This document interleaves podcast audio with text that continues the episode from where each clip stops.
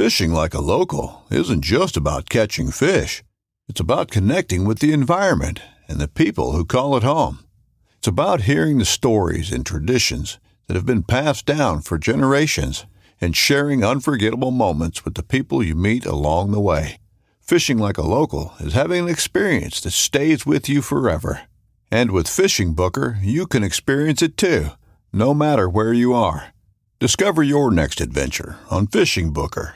This upcoming concert season will be all about the boots, and Tecovas is your stop for the best in Western style. Tecovas has seasonal and limited edition offerings this spring and summer, including men's and women's boots, apparel, hats, bags, and more. All Tecovas boots are made by hand in a time honored tradition with timeless styles that are always on trend. And Tecovas has first wear comfort with little to no break in period. It's hard to find this level of comfort paired with this level of style. Stop by your local Tecova store, have a complimentary drink or two, that's WCB style, and shop new styles. The smell of fresh leather and friendly staff are at your service. Many stores even have leather custom branding to make your boots truly personalized. And with regular live music and events, there's no in store experience like it. If you can't make it into a store, just visit tecovas.com. That's T E C O V A S.com.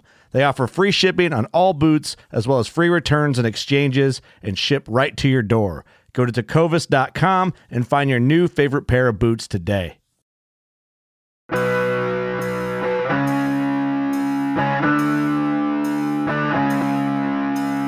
The Pope and Young Club wants to welcome you as we rally together to ensure our bow hunting opportunities for today and tomorrow. You've come to the podcast that believes in preserving, protecting, and promoting the passion for bow hunting. Join us as we strive to be the voice of today's bow hunter.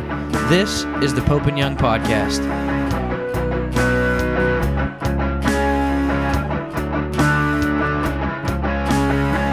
Hello, everybody. Welcome to the Pope and Young podcast. This is Jason Roundsville. I'm joined today with my co host Dylan Ray, and we have a special guest, Steve Felix. How are you doing, Steve? Hey, I'm doing great. Good hey, to be here, guys. Uh, Steve, thanks for being here. First off, and uh, tell us a little bit when you're not killing world record elk. What what else do you do in your spare time? In my spare time, um, I uh, prepare to kill uh, try to kill big elk. So, um, which means you know I spend a lot of time shooting my bow. Um, I, I, attend a few 3D arch, try to attend a few 3D archery shoots during the summer. Um, work on a little physical conditioning once in a while. Um, and besides that, I live in a great community in northwest Montana, uh, Seeley Lake. Uh, try to spend a lot of time outside, um, gathering firewood, um, picking huckleberries, uh, do some shed antler hunting in the spring from time to time, and uh, just live, try to live a, a, a, solid outdoor lifestyle here in Montana. Very nice. I, I know I've bumped into you a couple of times at 3D shoots up on the mountain there in Idaho. Yeah. So, and uh, we had a chance to visit at the Mountain Archery Fest there, and and you know, it's kind of neat when a guy's coming off the hill from shooting the Pope and Young world record course and he sees his elk on the world record course. That doesn't happen every day. No, it doesn't. And, that, and that's pretty cool. Um, a couple friends of mine, we've shot that the last couple of years and had a lot of fun with that. And, um, yeah, it's kind of surreal when you're, when you're, when you're shooting at something that's being represented for, from, for an animal that you've killed. So no, it's a lot of fun. That's so, great. Yeah, yeah, Jason, me and Brandon were talking at one of the last events, and uh, we come up with a, a solution that if your world record gets broken, then we send you the target. That way, you get to have it forever. there you go. You know, I don't know. Can Brandon afford that? That's a. We had ten new world records this year. That's a well, lot of money. Either way, he's got to replace them. I mean, he does. So yeah. Either way, you've got to make a new one if if uh if it gets broken. So yeah, I think it's cool that the hunter that the hunter has the ability to shoot that animal whenever. You know what I mean? Absolutely. Because um, guys like me and you will never get a chance. Now Steve can have the chance every day. See, I I actually got the chance and I shot a world record elk. It was just, you know, five years after Steve had already shot it. so and I, I shot it on the Pope and Young world record course at the Mountain Archery Festival. And uh, you know, I, I think the first time uh, actually I think it was the first time we met was up there two years ago. And you were coming off the course and and we got to meet and and it was a lot of fun and and you're like, you know what? It, it, was fun shooting it, but it was better the first time. So I, I remember that quote. That was that was great. Pretty much, yeah, yeah. So you know what? Tell us. Um, I, I think a lot of people have uh, a misconceived notion in a lot of cases about, oh well, you know, somebody shoots a world record elk. He's he's you know, here's just some rich guy. He probably paid, you know, 50 grand to go shoot that elk. And, you know, I, I think a lot of people, like a lot of people that that know better or should know better, have that. And like, well, you know, just, you know, I'm as good as anybody. So if it didn't happen for me, it couldn't. So I I absolutely love this story because it is literally the story that it could have been me or it could have been Dylan. Well, maybe not Dylan, but it was you. It could have been you, and it was you. Couldn't have been and Dylan. Couldn't have been Dylan. And so, Steve, tell us the story because I I love the story, and I think people will really enjoy hearing about how how someone goes about killing, you know, one of the iconic bow hunting species world records.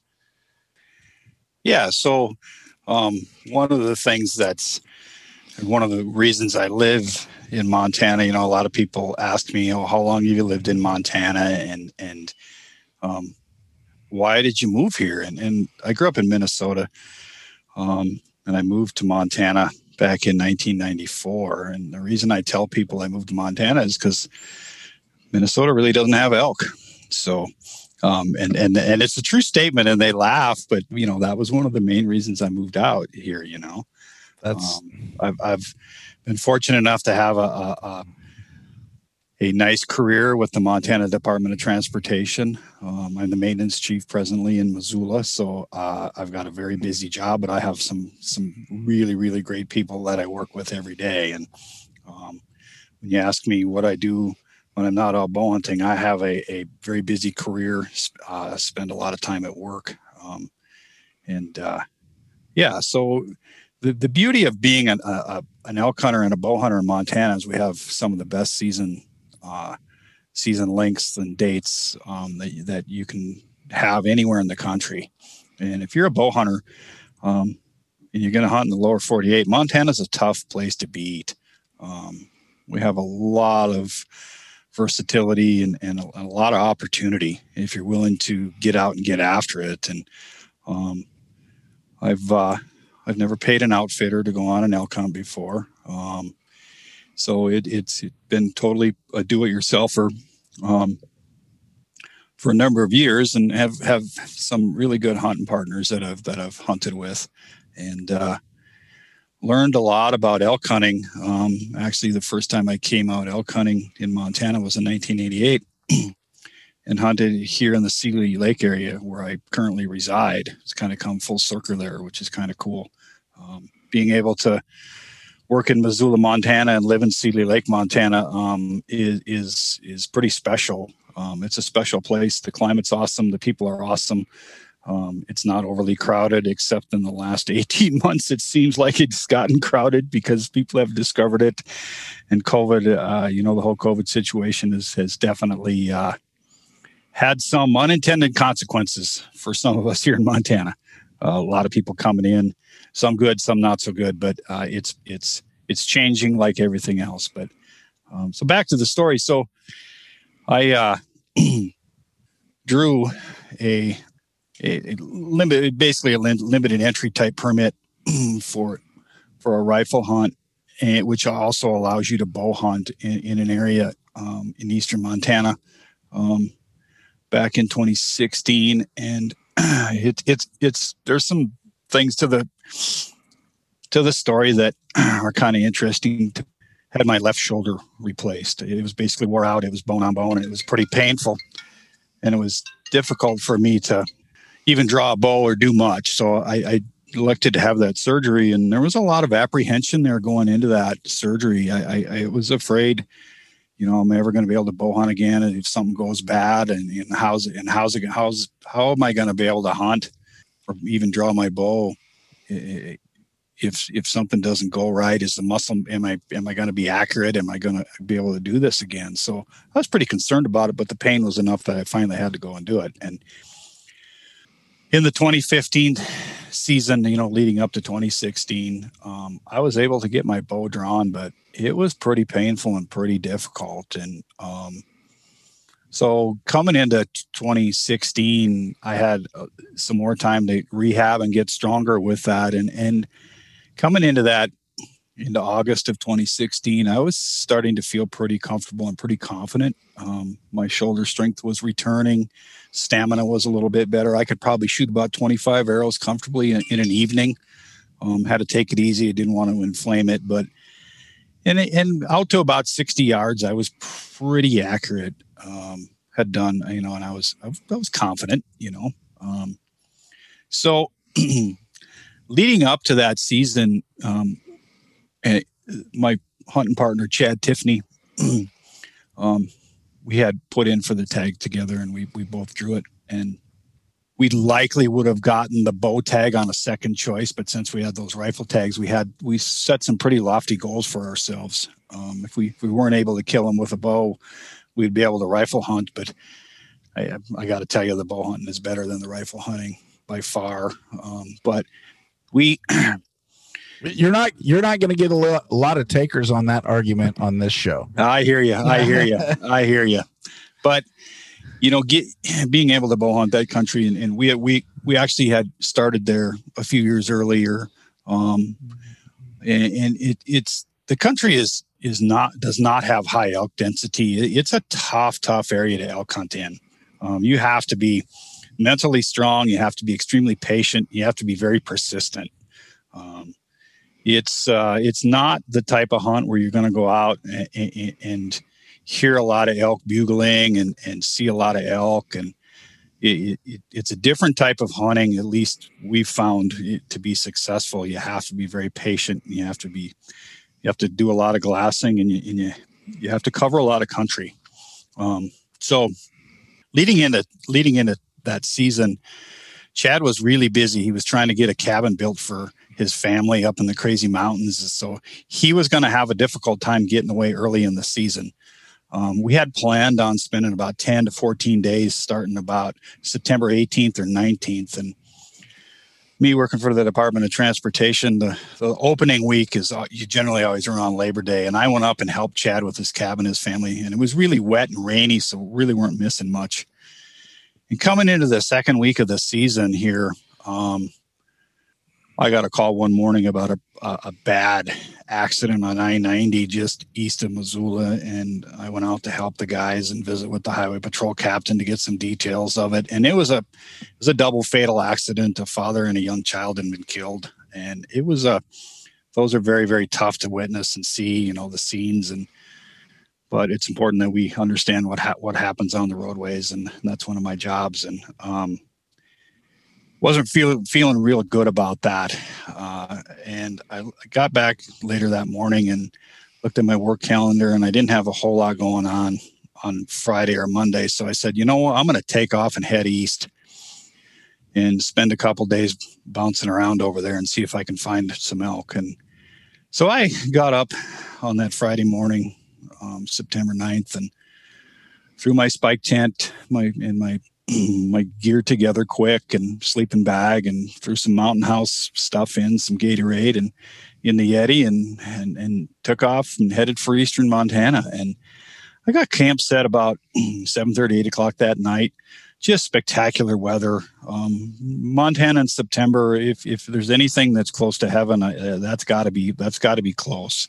Um, you know, highs 60s, 70s, low 80s, and, and cool mornings and just the, the, the, clearest air and the cleanest air you can b- uh, find about anywhere.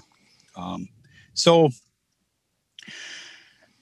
went to bed that night, you know, and, and being, I was 50 years old at the time. I just turned 50 a month before that. And been hunting a lot of years, but you know, we as bow hunters and hunters, you know, there's there's always that internal drive that we have, and you know, I still get butterflies. You know, first day of the season, you know, you that anticipation is oh, really yeah. really strong, and you're, you know, you're you feel like you're a kid again. You know, the first time you got to go squirrel hunting or duck hunting or something like that. You know, you just remember those things, and it, those those feelings trigger those memories, and I think that's one of the reasons that's one of the reasons I hunt is um, because it's you know it's it, it, gets in your soul and it doesn't go away and um, so went to bed crawled in the sleeping bag had you know and I, and I was it was it was good to be away from work um, and and that bad accident thought and I thought you know I'm going to get up I'm going to get an early start head in and just bounce around all day, glass kick around, try to find sign, um, just see what I could do. So got up about 345, 330 that morning, woke up, fired up the Jetboil, had some coffee quick, ate a banana, drank a little bit of Gatorade, got in the truck and headed down the road. And I didn't, wasn't hunting very far from camp. So I remember the morning very, very well. It was pitch black. There was no moon. Um, you know, so it, it, had potential to be a pretty good morning. And um, parked my truck, rolled the windows down, and, and, just sat for a little bit, hoping to hear a bugle somewhere. And uh, there was nothing for about 15 minutes. So I said, well, I'll just get my gear together, threw my um, carbon element in my pack, and um, crossed the right of way fence and headed in. Um, I wanted to be to a certain glassing spot by about 8 a.m. Uh, I knew that country pretty well, and um, was fairly confident that I might see an elk or two that morning, but um, started up. And just as I started up the ridge, the, a, a, pretty strong south wind came up and just starting to barely break daylight. And um, had about a two and a half mile hike into that spot and um, through some pretty good coulees and, and up some long ridges and um, ponderosa pine forest mainly is what it is. Um, so headed in and right before you know right as i started in um, i heard an elk bugle right before the wind came up and I, I, you know gave myself a little fist pump. I was pretty excited you know you hear that first bugle of the season and you know all is right with the world you know. I mean it, it, it those are those are things you never forget. Um, so headed in and got cruising along and I, I was probably a mile in on this nice little ridge and I looked over to my left and here's this spike bull elk looking at me about 15 yards away and I had the wind and he had this curious look on his face and he was he he didn't stop eating. He was still chewing you know and he's looking at me and oh, a minute or two later out step a couple other spikes three spikes and um, still still velvet spikes you know that time of year and they really didn't give me a long look. They weren't too concerned and they just kind of fed off the edge of the ridge and down and I felt like, well, that's a pretty good sign. Um, there's some elk around and um, started up the ridge a little further and then I could start to hear some bulls bugling, but with the strong wind, I bet, I bet the wind was 15 to 20 miles an hour and it was steady. It wasn't a gusty wind. So it was difficult to hear exactly where those bugles were coming from, but knowing that country and, and being in there before, I had a pretty good idea where they were probably headed. So I cruised along and, you know, stop and glass, listen, stop and glass. Um, and I got, got to my bugle or my, I'm sorry, my glassing point at about eight, eight that morning. I took my pack off, was just getting ready to sit down to have a quick sandwich and sip some Gatorade and glass for a little bit. And I heard a bull bugle not very far away and I knew exactly where it was coming from. And the wind was starting to slow down just slightly so I could hear a little bit better. So I threw my pack back on, grabbed my bow, put my release on, and kind of cruised down that ridge and got to a point where I thought where the bugle came from that I probably might be able to see that bull. So I threw my binoculars up and started glassing down below me. And sure enough,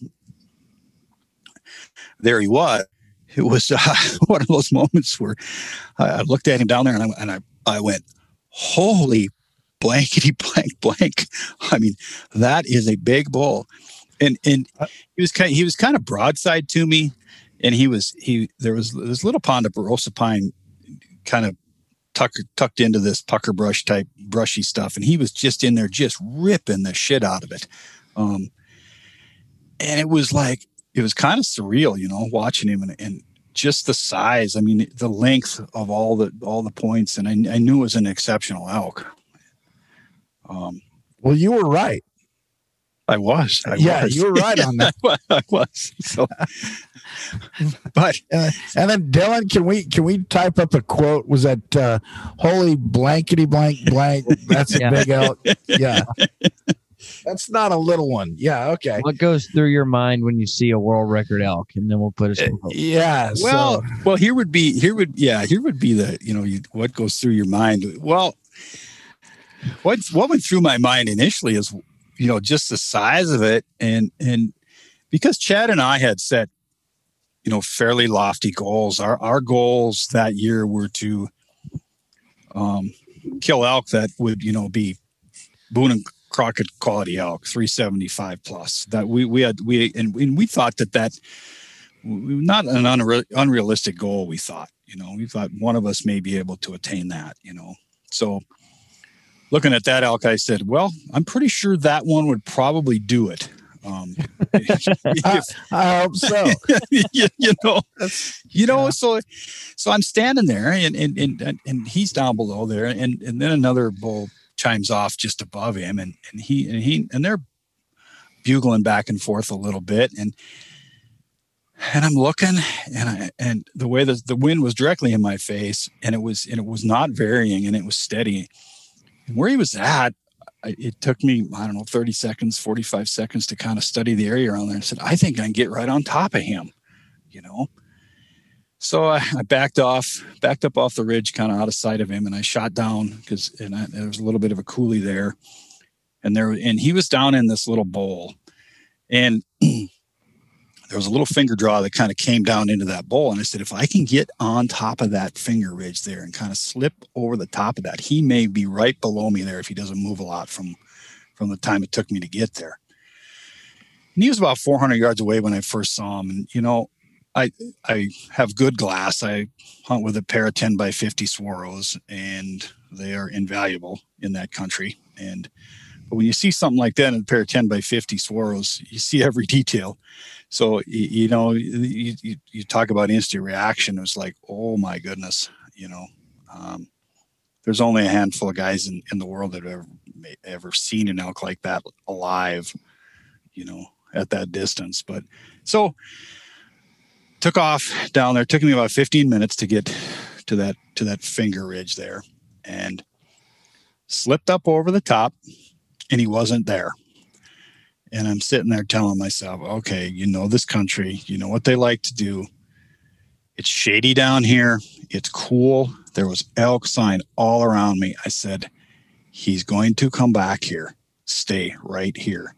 Do not go up above because if he has cows, they're going to be bedded above you here. Don't bump them.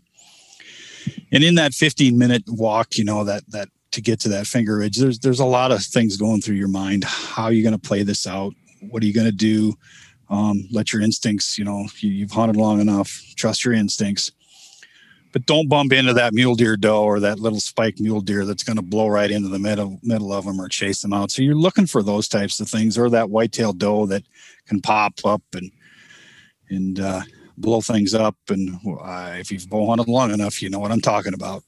Um, or and the wind, of course. Also, the wind is wind is everything when you're bow hunting elk or, or any or any animal. But so had that strong wind, had my wind checker. I was confident. You know, um, I, I I do not carry a bugle when I hunt over there. So bugling, we found bugling to be very ineffective. Those bulls with the with the low elk density, those bulls.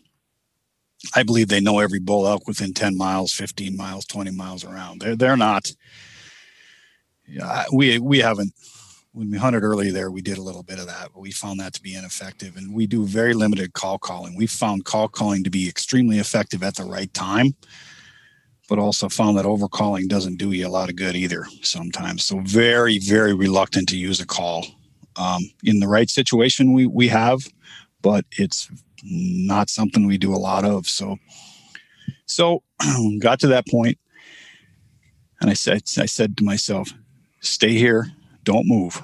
He's going to come back here at some point here in the next hour or two. Be smart because I knew how the land laid above and it opened up into a fairly big area. So my thought was, he's not going to leave this spot here right now. Be patient, let it play out.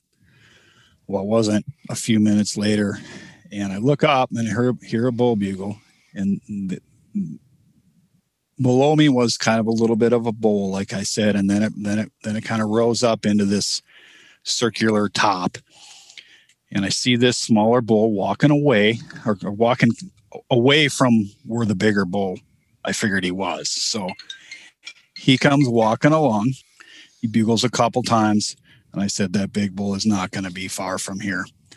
And sure enough, throw my glasses back up, sees the movement, and here he is walking directly behind that elk, and he's all postured up. And when you see an elk that big, he was about 100 yards away, and I had my glasses on him. And he's one of those elk when he walked like that, his head swayed back and forth, and that rack was just sticking out. And I was just like chuckling to myself, going, "Oh my goodness, that's a big bull." And and I kept calm. I said, I said to myself, he is going to walk right down here. Don't blow this. Don't call. You know, you, you, and just be patient. It let it happen. So he and I'm and I'm I'm pretty confident that he had cows bedded up above, and he was just kind of walking that bull off away from there. So they're kind of they're going out across that upper bowl, and I said he's going to turn and come down here any second. Sure enough, he took a few more steps and he turned and he starts down. And I'm still probably 90, 95 yards away from him. I said, Be patient. He's going to come right down here. So, and that's that's Dylan for you and me. It'd be more like, be patient, be patient, stop shaking. Yeah. You know, so so here he comes, and and and I've got my rangefinder and I've got my arrow nocked and I and I'm and I'm I, you know my heart's beating a little bit, but I but I kept it together off pretty well actually. So here he here he's coming. He's at 90 yards. He's at 80 yards. And he's he's slowly coming. They're bugling back and forth, and he's feeding a little bit. So he's really comfortable. Um, the other bull's feeding a little bit, and you know he's just kind of keeping that bull, letting him know, don't come over here. You know, kind of paying attention to what he's doing. And he's at 70 yards, you know, and I'm like, only take a shot at this elk if it's the perfect setup. You got a lot of time this season. Be smart about this, but don't screw it up. So he's coming.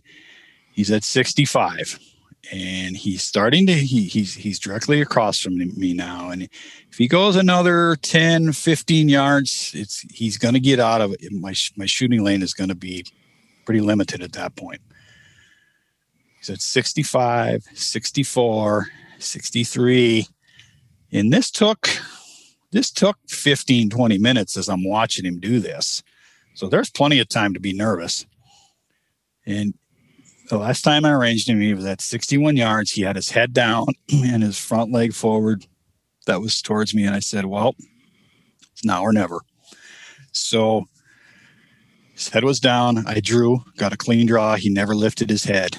And I said, so I so I tucked that 60 yard pin right behind the shoulder where I wanted it, and I and I let and I released, and I'll I'll never forget that arrow flying, and it's just etched, etched in my mind. And I don't remember necessarily seeing the arrow hit, but I heard it and he and he flinched down and he turned and he ran straight up away from me. And I threw my binocs up on him. I could see the arrow all the way through and buried up to the fletching. And he ran straight up away from me. And my initial thought was, oh, it's a little high. And then he, he ran up, he ran about 20 yards up and he stopped momentarily. And when he took off again, he stumbled. And I said, took the lunge right out of him. It's over. I said, I got him. So he takes off, and I was pretty sure I heard him go down. Um, and then, oh, just a few seconds after that, that smaller bull just comes peeling out of there. And I said, he went down. That's why that bull's leaving. And that's when I lost it. That's when I, that's when I just melted down you know, my knees were shaking. I mean, I was just like, oh my God, what just happened? You know, I was so nervous and, you know, and then, and then, you know, you're sitting there, you know, I'm pretty sure I got him. I'm pretty sure I got him. But if you're a bow hunter, you, you know, you That's don't have them until you got yeah. your hands on them, you know, and, so I'm just sitting there, you know, playing the scenarios through my head, you know, and I said, you know, told myself, you got to give them 30 minutes. You, you, you've been taught that. You, you've followed that your entire career. Do not push them because we've all been there. If you've been it long enough, you've seen those things happen, and and sometimes they don't turn out very well. So, um, so I sat down, grabbed my Gatorade uh, out of my pack, and started going through my gear. I, I mean, I was so I was I was so nerved up. I spilled Gatorade down the front of my shirt as I was trying to you know calm myself down. And what color? Grape. Purple. Grape. Okay, purple Gatorade. yeah, right. yeah, yeah, yeah. Jason's well, an add, orange guy. I'm gonna add that to my not anymore, man. I, I don't like grape, but if it'll help me kill a world record, I might switch over. There you go. Yeah. So, so you know, I I said give him a half hour. I looked at my um my Garmin GPS. How about that? So. Um, Shameless plug. Shameless plug. We'll take it all day long.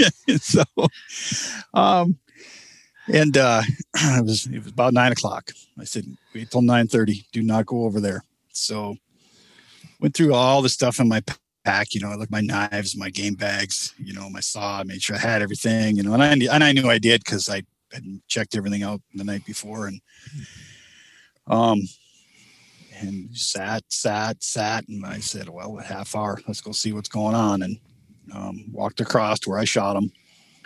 No blood, no hair, but I knew exactly where he went up.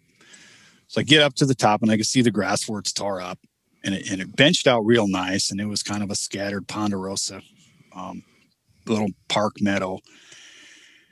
And I took maybe 15, 20 steps with my head down and I looked up and they're probably 20, 25 yards away. I could see the main beam sticking up out of the grass. And I, and in that, and I was just like, and oh then my. it was on.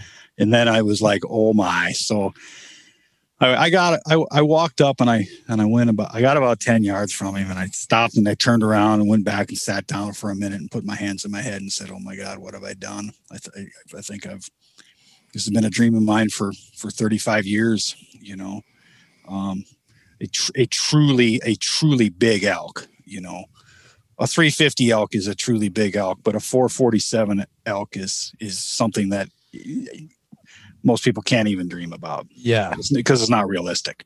So, so I walked up to him, looked at him, you know, was just in awe. I said a couple prayers of thanks, you know, um, the good Lord and the hunting partners over the years that went to happen without, you know, supportive parents and supportive friends and things like that. You know, you never, you got to appreciate the people that, that help get you there. So I, I didn't have, you know, the ability to take great field photos because I was by myself. So I took a couple of quick videos with my phone. Um, I think those have been shared. Outdoor Life ran them when they ran the story back in uh, 2017. They've been viewed by a few million people. It's pretty real stuff, you know. I mean, it's it's that's that's that's real, and so I, I now was there a was there any kind of dance involved, like a happy dance or any kind of like a touchdown celebration, anything no, of that nature? No, that's okay. not that's not my style generally. I mean, I mean, well, that's our style. Uh, we're, we're yeah. I hear you. I'd have been yeah. boogieing on that mountain. Oh, I hear yeah. you. You know, when you when you come up on an animal like that, that is incredibly humbling. I mean that that that that critter was. Good Lord's not making many of them. No. Um, so, you know, and I and I and I, the thing that's so cool about this elk is he's so symmetrical, and killed him on September 10th. There isn't a point that's broomed off, rubbed down, split, cracked. I mean, he is just perfect condition, you know. Um, and I, and I knew the elk was big, and, and when and when I was taking that video in the first few minutes after I got there, uh, I knew it was a 380 plus elk, but it never occurred to me that this could be a 447 inch gross elk. And so, did world record ever even cross your mind? N- no, it did not. Um, and and that's where this story gets really really interesting here. This this, this story gets even better. So, um, which is uh, which is I think why a lot of people enjoy hearing it. But um, so I had to get to work. I mean, I'm by myself. I got to break this bugger down.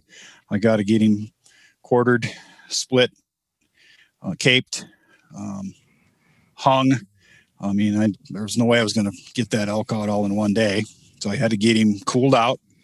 So I went to work, skinned him, caped him, got all the meat into game bags. It was a three three hour ordeal. Um, a lot of work when you're when you're not used to doing it. That that's the yeah. that's the kicker with those things. Well, by yourself with an elk is just hard. You know, it it takes somebody. You know, it's it's nice to have somebody there, even if they're just holding the leg and exactly. and helping you out. It's hard to do an elk by yourself. Exactly. So I was I used those Havalon parented Piranta knives, and um, I literally went through a dozen blades breaking him down. Um, I have been around a lot of bull elk on the ground, a lot of field dressing, a lot of field work, quarters, deboning. I'll tell you, this elk was an incredible specimen. He had fat on his hinds that were two inches thick. Um, so he was he was uh, an incredible animal, and the habitat there um, that year, that area had burned previously in 2012 talking to some biologists, you know, about it. Um, they say that time frame there with a burn like that, it was a, it was a, it was a, a mainly a ground burn. It didn't kill a lot of the trees, um, so it wasn't super hot.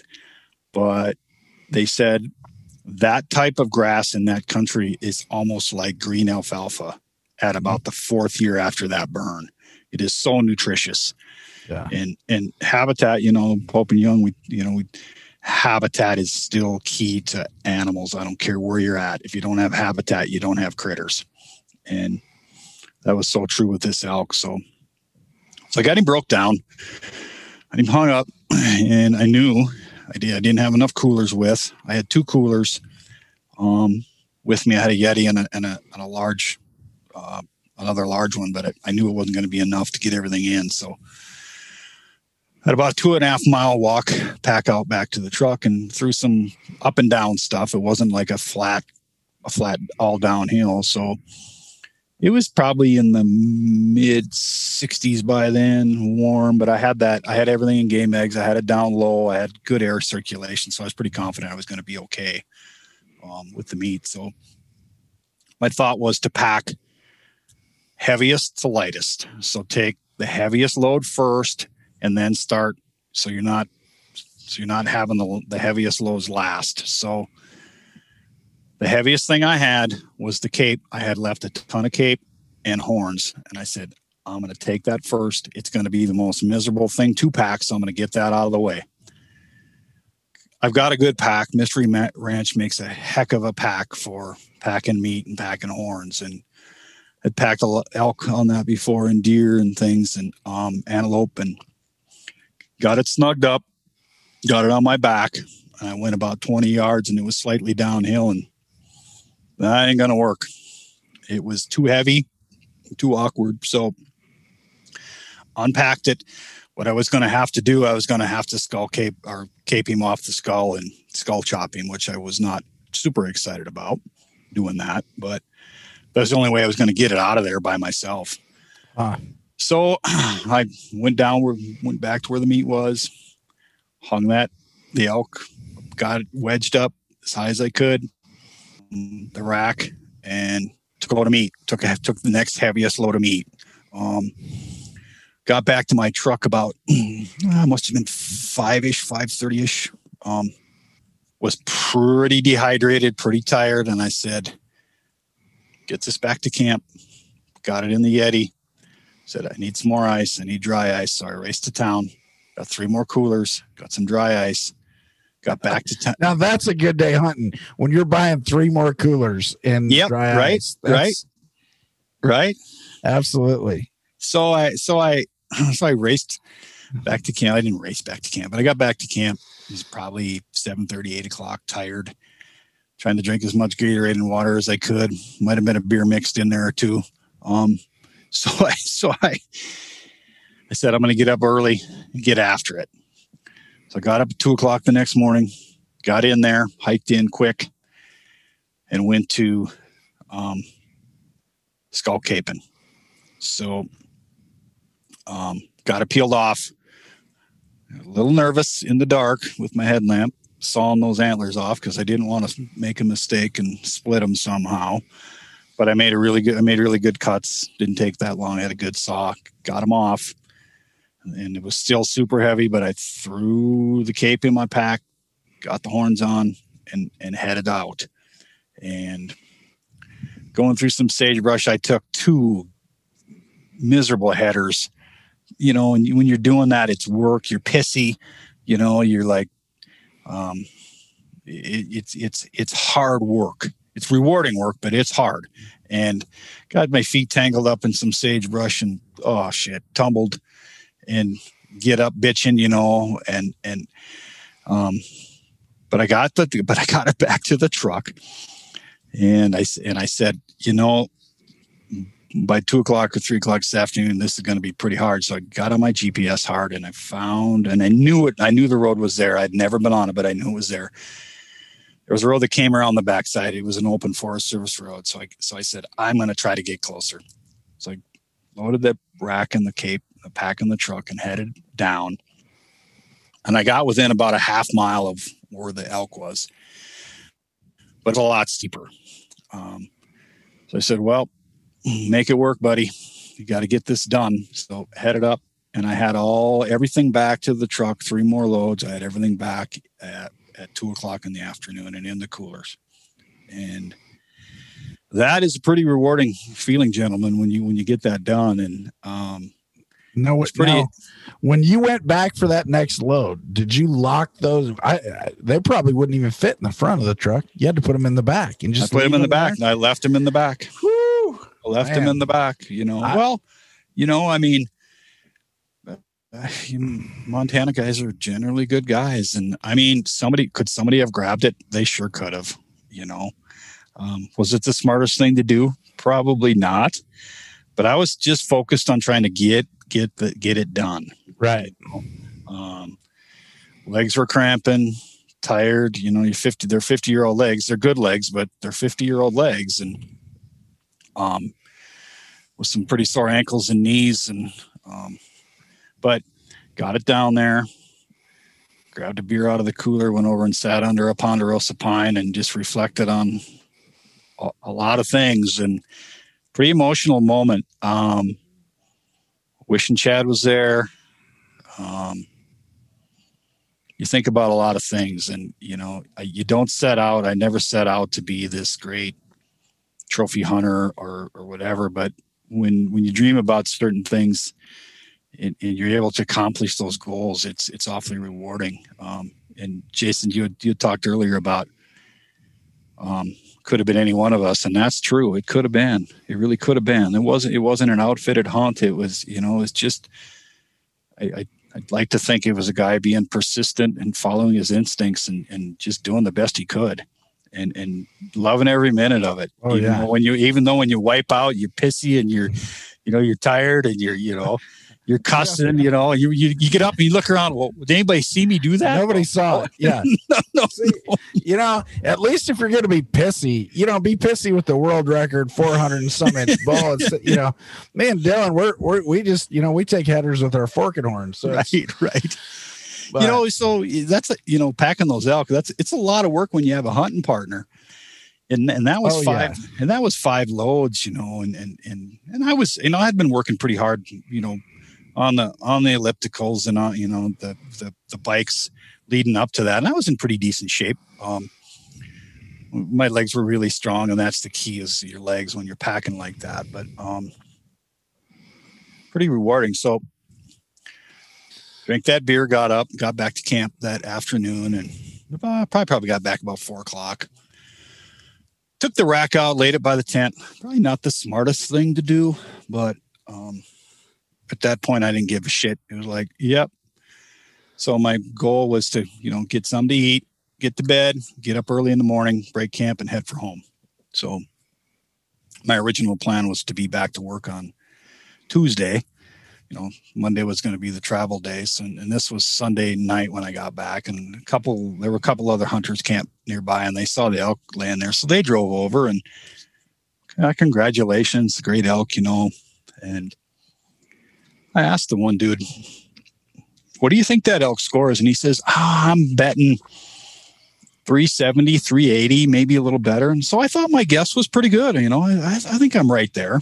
And, and just looking at it, the symmetry was so good. You, I knew there was not going to be much for deduct, deduction. So, yeah, this is super cool. So, go to bed, tired, dehydrated. Get up that next morning to a to a light rain, just as the sun's coming up, and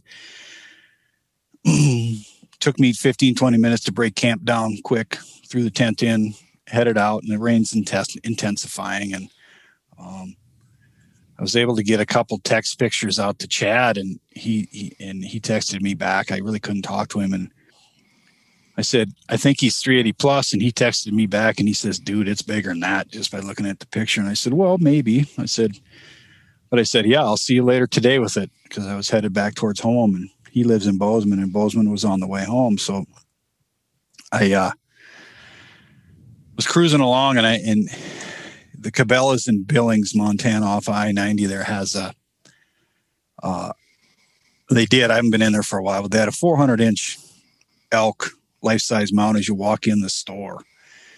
So I figured it was Monday morning. It's a little rainy, probably not super busy. So I parked right out in front of Cabela's and wanted to go in there and look and kind of compare real quick on my way home. Everybody gives me crap about parking there in Billings. Somebody could have grabbed that rack. Well, they could have, but I was I I kept an eye on it as I walked in the store. I could still see it, but so I walk in and I look at look at that elk and I study it for a minute or two, and then I walk back out and I look at the rack in the back of my truck and I went said to myself, "Oh boy, this rack in the back of my truck is considerably bigger than that one." Yeah. So, so I was like, but I was tired wanted to get home. So got out of there. So then I called my taxidermist, John Berger in Bozeman. I said, John, I'm going to drop the cape off. If you're not there, no problem. Because I figured he was probably hunting somewhere, but he, he wasn't. He was actually having lunch downtown at the Western Cafe in one of his favorite spots. But I said, I told him I got a good one. I said, I think he's 380, maybe, maybe a little, maybe a little bit better. He said, well, I'll be there. I want to see it. Um, so I got to Bozeman at one o'clock, pulled into his driveway, and he wasn't there yet. He was still down at the cafe, and um, I popped the tailgate and had it, had it sitting there on the back back of the tailgate. And he drives in, and he comes over and he looks at the elk and he studies it for a minute or two, and he he looks at me kind of quizzically and he says, "What do you think that scores?" And I said, "Well, I think it's probably 380, maybe a little better." And he says, "It's way bigger than that." And I said, "Well." What should we do? And he says, well, let's put a rough score on it. So he goes into his shop. He's got a, he works out of his basement and he grabs a cloth seamstress tape and a manila envelope. And like, he said, I'll score and you write. I said, no problem. So he said, I'm going to be very conservative. I'm going to round everything down. So did it in about 15 minutes. Had a, a left column, a right column, and a, and a, and a spreadsheet. And um, I wasn't you know, I wasn't doing any numbers in my head. I so I grabbed my calculator when when we were done, and I added up one one side, and I, and I looked at the number and I laughed and I said, "Well, I had to miss add." So I added up again. I came up with the same number, and I'm like, "Oh boy!" So then I added up the other side, and when I talked about symmetry, I came up with the exact, the exact same number. Wow. So I looked at Berger and I said, "Berger." It's 390 without the spread credit. And we both kind of looked at each other. And I said, when I put the spread credit in there, it's like 432 or something, John. He says, What? I said, Yeah. And he says, and I said, we start we chuckled and said, Well, what's the world record? I said, I don't know. I have no idea. So we got on our phones and of course we pulled it up and Sean Patterson, 412 and change, I think, in 2004. And we we laughed and Burger Burger bellers out, it's the new world record. It's the new world record. And I said, Well, not so fast, but maybe, you know, you know. So John says, We need to call Fred. And Fred King is a, Boone and Crockett and, and Pope and Young measurer. He lives in the Gallatin Valley. And um, Fred's a pretty famous scorer. He's been on several panels. He was on the Spider Bull panel. He was on the Milo Hanson world record um, whitetail panel. So he's very well respected and he knows his business. And and I've had Fred score some animals over the years, and he's he's a super nice guy. He's he's he explains to you what he's doing, and he he's he's he's quite an asset to Pope and Young and Boone and Crockett. And he and he worked for Montana Fish, Wildlife, and Parks for a lot of years, and was was really a great advocate for Montana, Montana Wildlife, and Fish, Wildlife, and Parks. Great guy. But so he comes over. It's there about 20 minutes, and John calls him up and he said, and Fred, Fred knows, Fred knows John well too. And said, Burger, what do you got? And Burger says, I got the new world record over in my shop. Fred says, I'll be over there right away. So here he comes. Takes takes him about 20 minutes. And he comes in around the corner of the shop and we had it laying in, on the floor of the rack. And he looks at it and he goes, Oh my. So he said, Let's put a green score on it. And I said, By all means. So he brings his briefcase in and gets the score sheets out, and he's yep. an extremely meticulous fella. That's so, a measure right there. That's a measure, exactly. So, so, and by that point, I, I called a couple of friends. Chad got there, and, and a couple other close friends, Corey and Kent, and they show up and Fred is, you know, I've got the manila envelope laying there and Fred's writing on a score sheet. And Burger, being the taxidermist he is, he grabs the the cape and he starts fleshing the cape. So Burger's fleshing the cape. I'm holding the horns for Fred, and my friends are in the background watching. And, and Burger told me when he was doing this that he was being really conservative with the numbers, and I and he was right. So Fred's Fred starts scoring. He writes the number down, and I look over and see what I wrote down, and I'm looking over at Burger and I'm going, "It's way bigger, Burger. It's way bigger." So. which was fun, you know. Oh, I mean, yeah. so so Fred spent a lot of time and he was meticulous. So and and he's adding stuff up and I'm watching, I'm watching, and I look down at, at the gross score and it's 448 and some inches. And I'm like, oh my goodness. So Fred gets done and he announces the gross score, and everybody just kind of stood there in stunned silence, you know like, oh my goodness, you know. Um, Chad got a little emotional, you know, because we we we had we we set some good goals for ourselves, and one of us had gotten there, and it was uh, so you know, every, and then everybody was kind of high fiving and fired up about it. And we took a ton of pictures then, and um, and Fred was you know really happy to be a part of it, and nothing was official by any means, but it was it was a pretty good feeling, and uh, 448 and a 429 and something net score, which at that point, there wasn't a lot of doubt that um, that this was probably the new world record. There was no, right. there was no, you know. So it's interesting. You know, I'm I'm a pretty private guy. I'm not. I'm not. I don't crave the spotlight. I don't doesn't make me feel real comfortable some days. And, and I've learned to be a lot better with that over this whole thing. But um, it, Chad still had that tag, and um, I didn't really want a lot of people knowing where we were and pretty protective of that spot, and we still are. But um, it's uh, so I, I said, you know, we took pictures. We've got uh, we do have a graphic up right now, a map with the pinpoint for that spot. sure you do. Everybody just check go to the website. It's right there. We've got the pin, no problem. Yeah, yeah, yeah. So so that's how you drive website traffic right there. Right, right. So I'm tired. I want to get home. Chad says, You're not going home, buddy. You're staying at my place tonight. I said, Okay checked the meat. Meat had plenty of ice. It was cold. It was good. Um, so stopped and got a nice bottle of Buffalo Trace and um, called over a few close friends and got to tell the story there that night and drink a little whiskey. And there was, well, we probably had 20 people there at Chad's house and um, it was a good night. Um, That's, you know, one of the things that I just, well, there's a lot of parts that I love about this story, but the one that you touched on initially is you know what? This didn't start off as a quality story. This started off as hey you know what? I had a really rough day at work. And you know it's it's a you talk about you know being persistent. And a lot of people they have that rough day at work and then they just go sit on the couch and they they don't get off the couch and drive up the mountain. And that's the persistence that you look at right there that made it. And it's like hey i had a I had a bad day you know seeing something like that. I, I can't imagine that. And and then you went anyway. You know your buddy was busy but you went anyway. Did it by yourself. And then you went to a place public land hunt um and the whole thing is just a great story. I mean um, at any point in time the decision could have been made to not proceed to not go to the next step. Sure. and then you know then when you came around the the rise and you're expecting him to be there and he's gone and you're just like okay okay okay okay. Oh he's not there. What now? And then you know you made a decision and it's possible he could have never come back but he did. You made the right call because you knew the area and you knew that your quarry.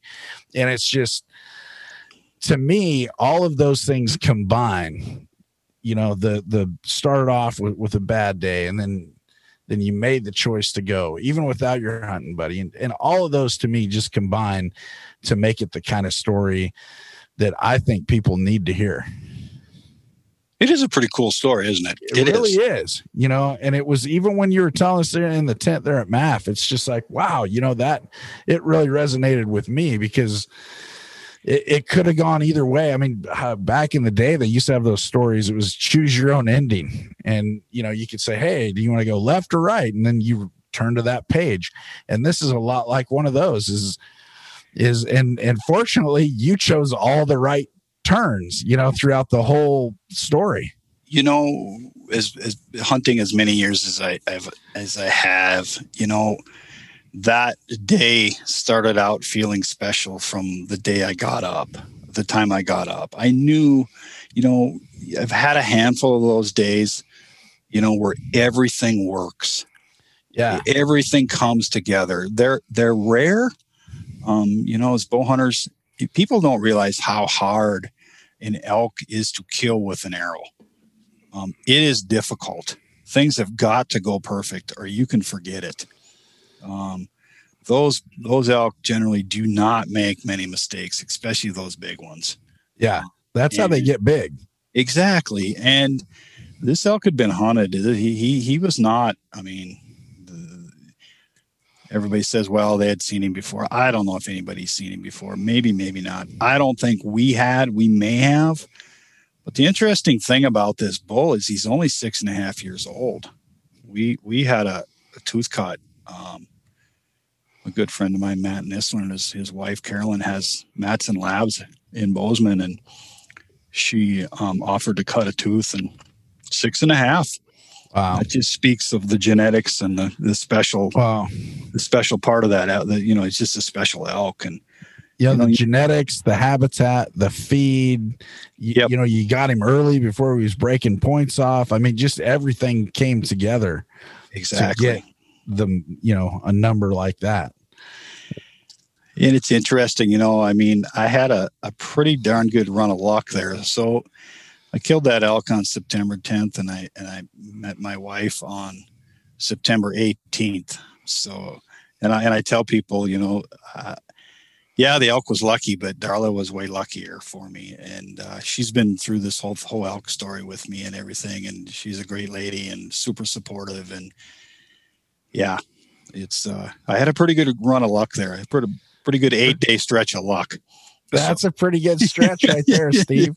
It is. It is. So You know? That's uh no, that's great. And and it's one of those things where where I instant I heard it and I instantly I knew, you know, for anyone who hadn't heard the story, they needed to hear this story because it's just it can it really can happen to anybody and you know it's it's great that it happened to you and and uh, you know i appreciate talking to people and you know that, that genuinely appreciate the opportunity of the situation that they're in and it's it's not like you know if that bull would have been a 385 you'd have still been please you'd have been plumb happy with three. It wouldn't have mattered, right? It wouldn't have, wouldn't have, yeah. it wouldn't have mattered. I, I, was thrilled with that elk. I mean, it's you know, you, you, it's easy for guys to get caught up in score and all this and everything. I mean, that elk is what it is. I mean, it just happened to be the world record.